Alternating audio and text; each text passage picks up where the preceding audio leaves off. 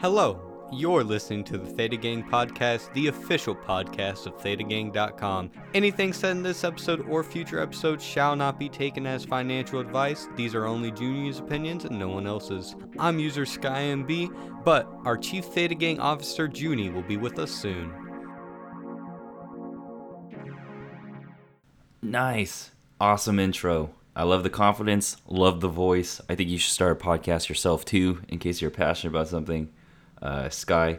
Uh, so he, Sky also sent in a email, and I want to just give that a quick read too. It's, it reads, "Dear Junie, first I want to say that I love the podcast.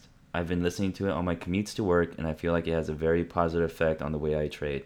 I'm only 18, and when I first started investing, I was only buying into penny stocks on Webull using money that I couldn't really afford to lose.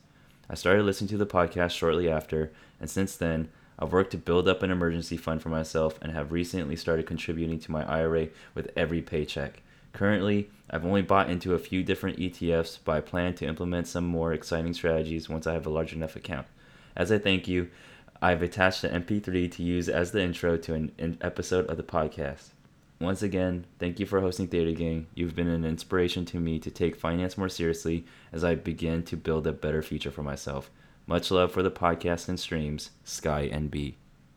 First off, I want to say big congrats to you for contributing to an IRA at 18. I didn't start contributing to my IRA till I think I was 23. Um, I started probably just as early as you. I think I was uh, like during my summer break of uh, high school, or like or after graduating high school, where I like bought my first stock, and I think that was like either Blizzard or a share of Nvidia. But either way, you contributing to your IRA while learning is probably one of the best things you can do, especially since you're starting so young. You're gonna have a huge head start in front of everybody, uh, and that's really commendable uh, because I understand there's a lot of distracting stuff that can be out there where you know you can make it huge if you slam big on one of the meme stocks, but really, really good for you that you're taking this seriously from a young age.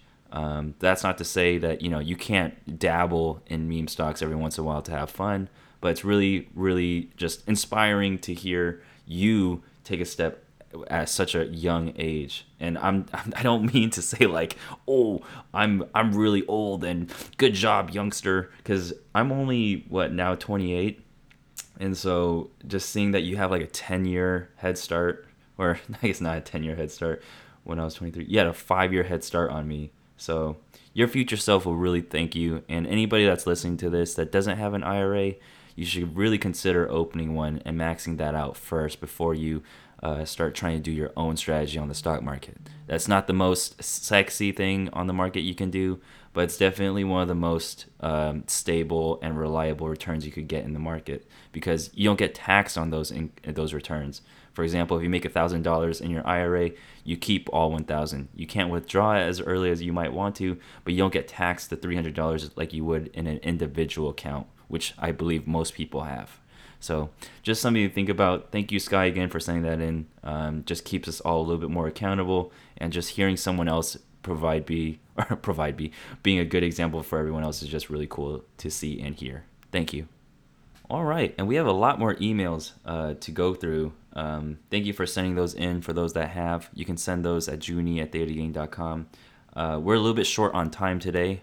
like like like I basically have been for like I think the last month. But today's a little special. Uh, yesterday I got to my parents' house um, in Monterey Bay, uh, and so now I'm just visiting a few friends along my um, parents, taking care of my mama. Um, so yeah, we'll get to those emails next week. Let's get into the earnings section. Okay, going into earnings week. Um, all I see uh, worth noting is GameStop and Adobe reporting after close on Tuesday. So good luck if you're playing those. As always, you know me. I just consider earnings are dangerous, but they are fun. Um, Adobe is really interesting. Just seeing that their licensing model, their new licensing model, has been doing so well. Right, like if you pay like an annual fee or a monthly fee, you get access to like all of their um, software products, which is a huge leap forward because you know back in the day it used to just be like a CD with a CD key. So it's cool seeing Adobe adapt. Now, GameStop, there's going to be a lot of news. There's going to be a lot. There's going to be a lot of headlines. I know I've received a lot of emails of people um, doing really well with GameStop. And to those that got out with a good chunk of change, like congrats. I think you beat the market. Um, if you're still in it, maybe you're possibly red. You know, you're hoping for a gap up on earnings. That would be pretty cool. You're hoping for a squeeze. That's also pretty cool.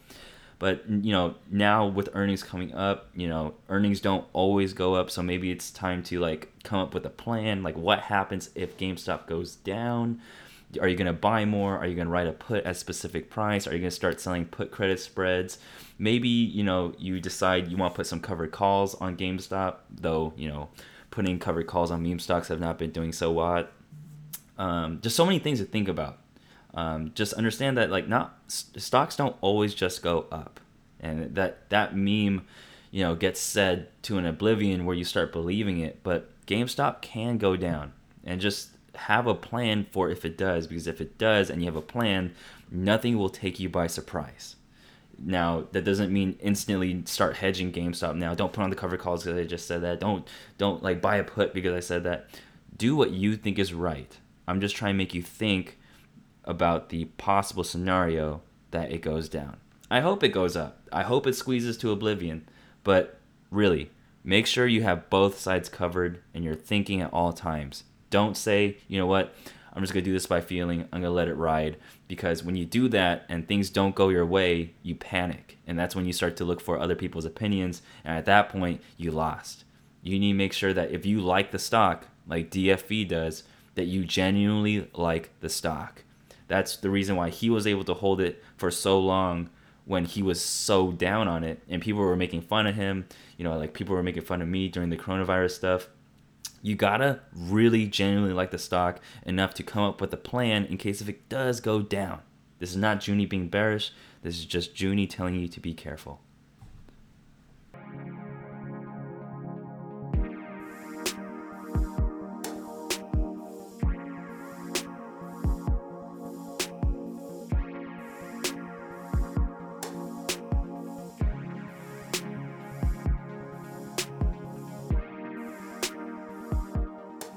All right, moving on to the new ThetaGang.com website updates. V2 is going really, really well. Um, so now when you click on a modal, or when you click on a trade, it's no longer going to open up in a modal, which is what V2 was all about. Instead, it's going to take you to a pseudo like new page and it's going to come with a back button. I know tons of people have been asking for a back button, so that's there now. Um, it, just the rendering speeds are just so much faster because I'm also doing some like tiny micro optimizations where things aren't rendering twice if they don't need to. Um, so the website feels super snappy with the V2 version, and I think I'm going to give myself a self-imposed deadline uh, by the end of April. So I've been getting a lot more time to work on it too, and I've been on a roll. If you want to see me, you know, code the actual website and V2 like in real time, if you want to ask questions, give feedback, or just you know hang out while you study and I code, people do that too. You, know, you can go to twitch.tv/slash real follow me, and you'll get a notification when I go live. Um, when I code the website, those are just super random times. It's usually late at night and um, you know there's a good group of people there that, that, are also studying or working on you know what they have on their patreon sometimes or, or recording videos or whatever they do. Um, it's just like a productive space a positive space where i'm doing work you're doing work we all have a good time and i usually end the night getting some mcdonald's too. So yeah v2 going really well. Have more updates later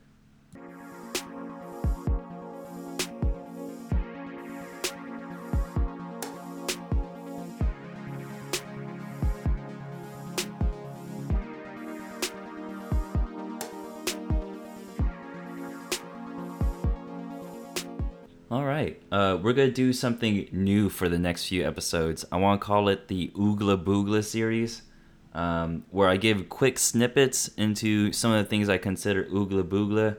Uh, and if you don't know what Oogla Boogla is, it's almost the same. It's basically an onomatopoeia of how I think about the, some of these things.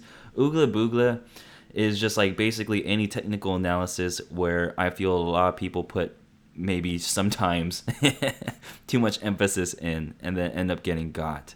Now, this doesn't mean that I don't believe in any of this oogla boogla. For example, today's episode, oogla boogla uh, volume, we're going to be talking about volume and how it can help you predict, you know, price strength and how it relates to how I trade and all this good stuff. Uh, the aim of this Oogla Boogla series is also to make the episodes a bit shorter, um, just so, you know, just testing things out. Um, before, I've had a very laid back approach to uh, recording these podcast episodes, which I do thoroughly enjoy, but they do end up taking a long time to record. I mean, some people might say, like, oh, Junie, uh, you know, like 40 minutes is a really long time for a podcast. That's great for the people that um, have long commutes. That that's like probably my main demographic when it comes to actual people that listen to the whole episode or like work on a airplane landing strip. Um, but you know, for the people that just want to like cram through all the podcasts, this is like just the other spectrum. This is me going on the shorter end, seeing how this plays out. And again, people come out and storm on the podcast or on my email saying, Junie, we want the 40 minute episodes, then you'll get the 40 minute episodes. If Junie, if Junie, if I get emails saying, oh, Junie, you know, this last episode was super awesome. We love how it keeps it short. Then, you know, things will get shorter. Um, right now, I'm just testing the waters with different things, and this is just one of those things. So let's get into it. All right, here we go. So, technical analysis. Technical analysis is pretty cool. This is like how you look at a chart, you come with your own like metrics, and then make a prediction on those metrics, and hopefully you profit. Um, there are many, many metrics to look at. And I mean, there's probably a finite amount, but sometimes it does feel like infinite when you do look up other people's strategies of how they talk about them. And people will look at the same metric and have a different thesis on it. For example, some people can think like um, some price hitting the 50 exponential moving average is, um, you know, a bullish case, where other people might think, in accordance to their entire system, that uh, a stock hitting the 50 EMA or exponential exponential moving average is uh, bearish, right? Because they feel like it has way more room to go down. So this is just me giving a little bit insight into one of the oogla booglas or one of the. it's just so funny you say. Uh, it's just one of the you know ways I talk about it. And today's topic is volume. Volume, in in, in simple terms, is just the amount of stocks traded in that given period of time. So like there's such things as one minute volume, like how many shares of this stock was traded in one minute, or volume for a day, daily volume, right? Or how many tr- shares were traded this week with weekly volume, annual volume. It just depends on the time interval and time you're looking at the chart. And something to that always has helped me understand how volume affects price is that it, it gives you more confidence. Uh, I wouldn't say there's like a direct correlation to volume going up and the price going up. But you also have to think about what happens if the price goes up, more people are buying in, and then volume trickles. Like as, as the share price, say, example for the famous example of Apple trading at $100, Apple starts trending upwards. Say pe- people, 100 people bought Apple today for 100. Uh, 120 more people uh, bought Apple for you know 110 tomorrow, and then you just kept on seeing that linear progression of Apple going up and Apple's volume going up, more people buying it. As Apple approaches 200, you know there's a lot of people that start saying, ah, you know what, I don't think Apple's gonna hit 200, so I'm gonna wait and you get a lot of those people starting to wait because 200 is a scary number. Any of the round 100s is a scary number. Depending on your stock's market cap, sometimes the the tens are a scary number. Like you know when AMD hit forty dollars for the first time, everybody was like, "Oh no, it's gonna for sure go down." Volume, as you approach that scary number or that nice round number, tends to trickle off because less and pe- less people believe that the stock will break that point. Now, there's many ways you could look at this.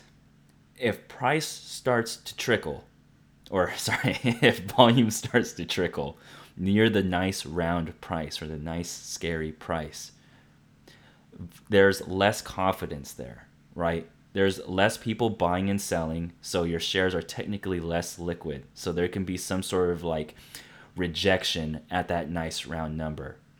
Let's go back to um, the Apple example, as Apple approaches 200, when Apple is at 198, 199, there are fewer people wanting to buy at 198, 199 than there are people that that traded at like 100, 110, 120, 130. That that's where the early FOMO begins, and that's where maybe RSI is at like a normal point, and like you know maybe like 40, 45. Well, but we'll get into RSI later. If you don't know what RSI is, just disregard the last 10 seconds. So as there is more volume you can say that there's more confidence at that price because there's just more people buying or there's just more um, money going into it because you never know if it's just one giant whale buying everything right? You just never really know. And that's some that's some other oogla boogla too but we won't get into that. We'll just assume that everyone plays fair everyone puts in the same amount of money. And so as volume goes up and price goes up that is very very strong because that's a lot of people buying as the price goes up, meaning more and more people have confidence um, as the price goes up. Of course, you're gonna have confidence if you buy in and then it starts going up. Um, you're gonna hold on to that more, more than likely, right? Um, it makes you feel good as someone that gets in early that other people are getting in. So that's where the volume part comes in. So that gives you confidence being in earlier than the next person or the next day um, and volume just continue to rise. So that's great. Now, there's the flip side too. So let's say, for example, that like Apple's trading at 100 and uh, U.S. China tariff news comes out again, and everyone gets shaky. If Apple starts dipping, say Apple goes to 98, 97, you know, two or three percent, uh, and you see volume, you know, just just a normal amount of volume maybe, um, we'll we'll just say like hundred people, hundred people or hundred shares, just to keep it like super dead set simple. Um, if you start seeing volume rise as the price falls, what does that tell you, right? Like just play this little game in the car right now, right? You're driving or you're directing planes. I don't know what you're doing, but just play this game. What does it tell you if volume increases as the price goes down? People are getting scared more and more people are getting scared. Now you're saying, but Junie, doesn't volume mean people buying? Well, it takes two people to trade. One person sells and one person buys. And the price is the defining factor of, hey, are people selling more or people buying more? So as the price is going down and more people are uh, selling, you see that volume bar start to go up. That's usually not a good sign for the stock right? It might be a good sign for your puts if you bought puts, but it's not a good sign for your stock. Um, but that will, you know, help you uh, just get a just get one more layer of knowledge, and that's what Oogla Boogla all is, right? It's like it's combining all these technical analysis metrics and conforming your own um, uh, thesis on a particular stock based on all these data points. Volume alone will not tell you if the price will go down or up the next day. In fact, nothing will tell you that. Now, there's a whole plethora of things that you can combine to help you make an educated guess, and that's where technical analysis really shines, and that's what it is. But a lot of people, especially when they're newer traders, put way too much emphasis on one of these oogla boogla things and they run with it because they don't have that person telling you, like, hey, you know, uh, you should look at the stock fundamentals first. Believe that you know you're gonna stay in the stock because of X, Y, Z reasons, so that in case if your oogla boogla for that particular week is wrong, you don't have a hard time holding it, right? And so it, it takes a lot of you know other oogla boogla that I have to help me with my positions. For example, I really like Nvidia. You know, I really like Home Depot. I really like Boeing. I really like ARK F all for my own reasons. ARK F is a smaller position of mine. I know that Cathie Wood is buying into like a lot of the growth stocks, and so it's a smaller position because it's a very growth oriented position for me. So I keep that small. Boeing, I think it's a really good recovery play, and so that helps me, you know, not have any FOMO when it comes to jumping into any new stocks when you know all it has all we have to do is return to normal and then boeing will pay off for me that's my thesis right that's not your thesis it's mine for nvidia you know it's really hard getting a graphics card right now and um, their their ca- free cash flow is good. They have the biggest R and D budget, and I feel like they could maintain the lead, and they help help AI and all this good stuff. The see, this is me having all of the all of these reasons for why I like the stock. Now you can very much just like take what I said in those like thirty seconds and say, oh, you know what, I like I like Boeing too now. I like Nvidia too now. But what's going to happen if they start going down, right? Unless if you fundamentally like the stock for your own reasons, you're going to sell before I do. And then that's just why I want to also say about volume and all this stuff. You might start seeing volume pick up as the stock goes down. But if you sell too early, you know, you're there's a good chance that the stock will rebound because, you know, you always like the tweet or you always upvote the comment on Reddit that says stonks only go up. But you, if you fundamentally believe that, you wouldn't sell any of your stock. So I'm teaching you volume oogla boogla today just so you're knowledgeable of it. Maybe you can incorporate it in your system, but definitely not for you to formulate an entire thesis on stock because of volume. And that's this is going to be the same for RSI. This is going to be the same for you know EMA. All of these things that I'll be teaching in the Oogla Boogla series. So that's about it for today. I want to keep it really short. I know that some of you are disappointed that this is super short, but again, this is just a test run. I always love feedback. You can send that feedback to Junie at thetagang.com. Uh, and I appreciate literally everybody that's been listening, especially the ones that have been listening since the beginning. Like, we have come a really long way. I've come a long way. I've learned a lot. I've grown a lot. And I'm just super thankful for the community that I've grown. Um, and yeah, I'll go and see everybody in the outro. If you have to take off, that's cool. Have an amazing week. Bye.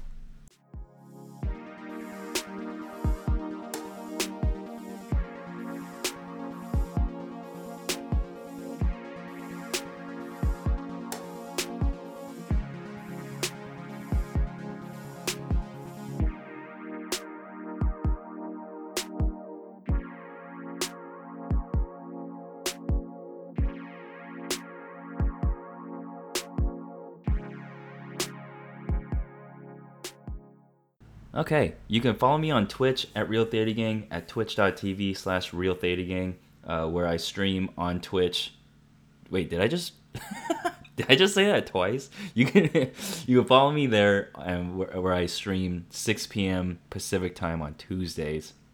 Uh, and then follow me on Twitter at Real Theta Gang. You can email me at junie at thetagang.com. And Theta Gang is proudly partnered with tastyworks, and signing up with a Theta Gang referral code is a huge help. That's Theta Gang, one word, all caps. Uh, I want to give a quick shout out to my patrons here. Um, let me see here. here. Yep. Mm-hmm, mm-hmm, mm-hmm. Okay, okay. Just clicking through clicking through. All right, quick shout out to Majdir, Just Win, Mike D, Slow Motion, Jay Z and Miko, Steve Ounce, Can't Make Money, IRL, PFM, DJ Mac 86, Pacro, Boop, uh, Mitch 87, Avrilian, Greg Thomas. I just burped.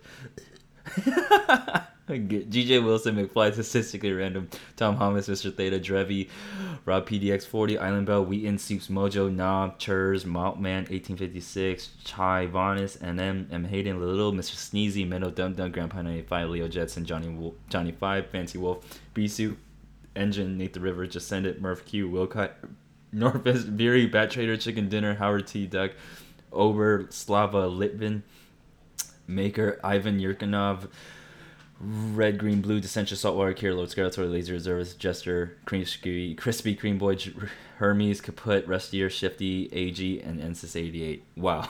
I fumbled a lot of names because I was just like battling the burps the entire time. Uh, I actually don't have Diet Coke with me right now. I have coffee and blueberries, which is like my favorite way to get the day started. um, but yeah, that's it. So I'm up and at my parents' place um, in Monterey. Uh, gonna be visiting for a you know undetermined amount of time. Just you know, just keeping an eye on my mom and stuff. Um, and that's it. Uh, I hope everyone enjoyed uh, the shorter episode today.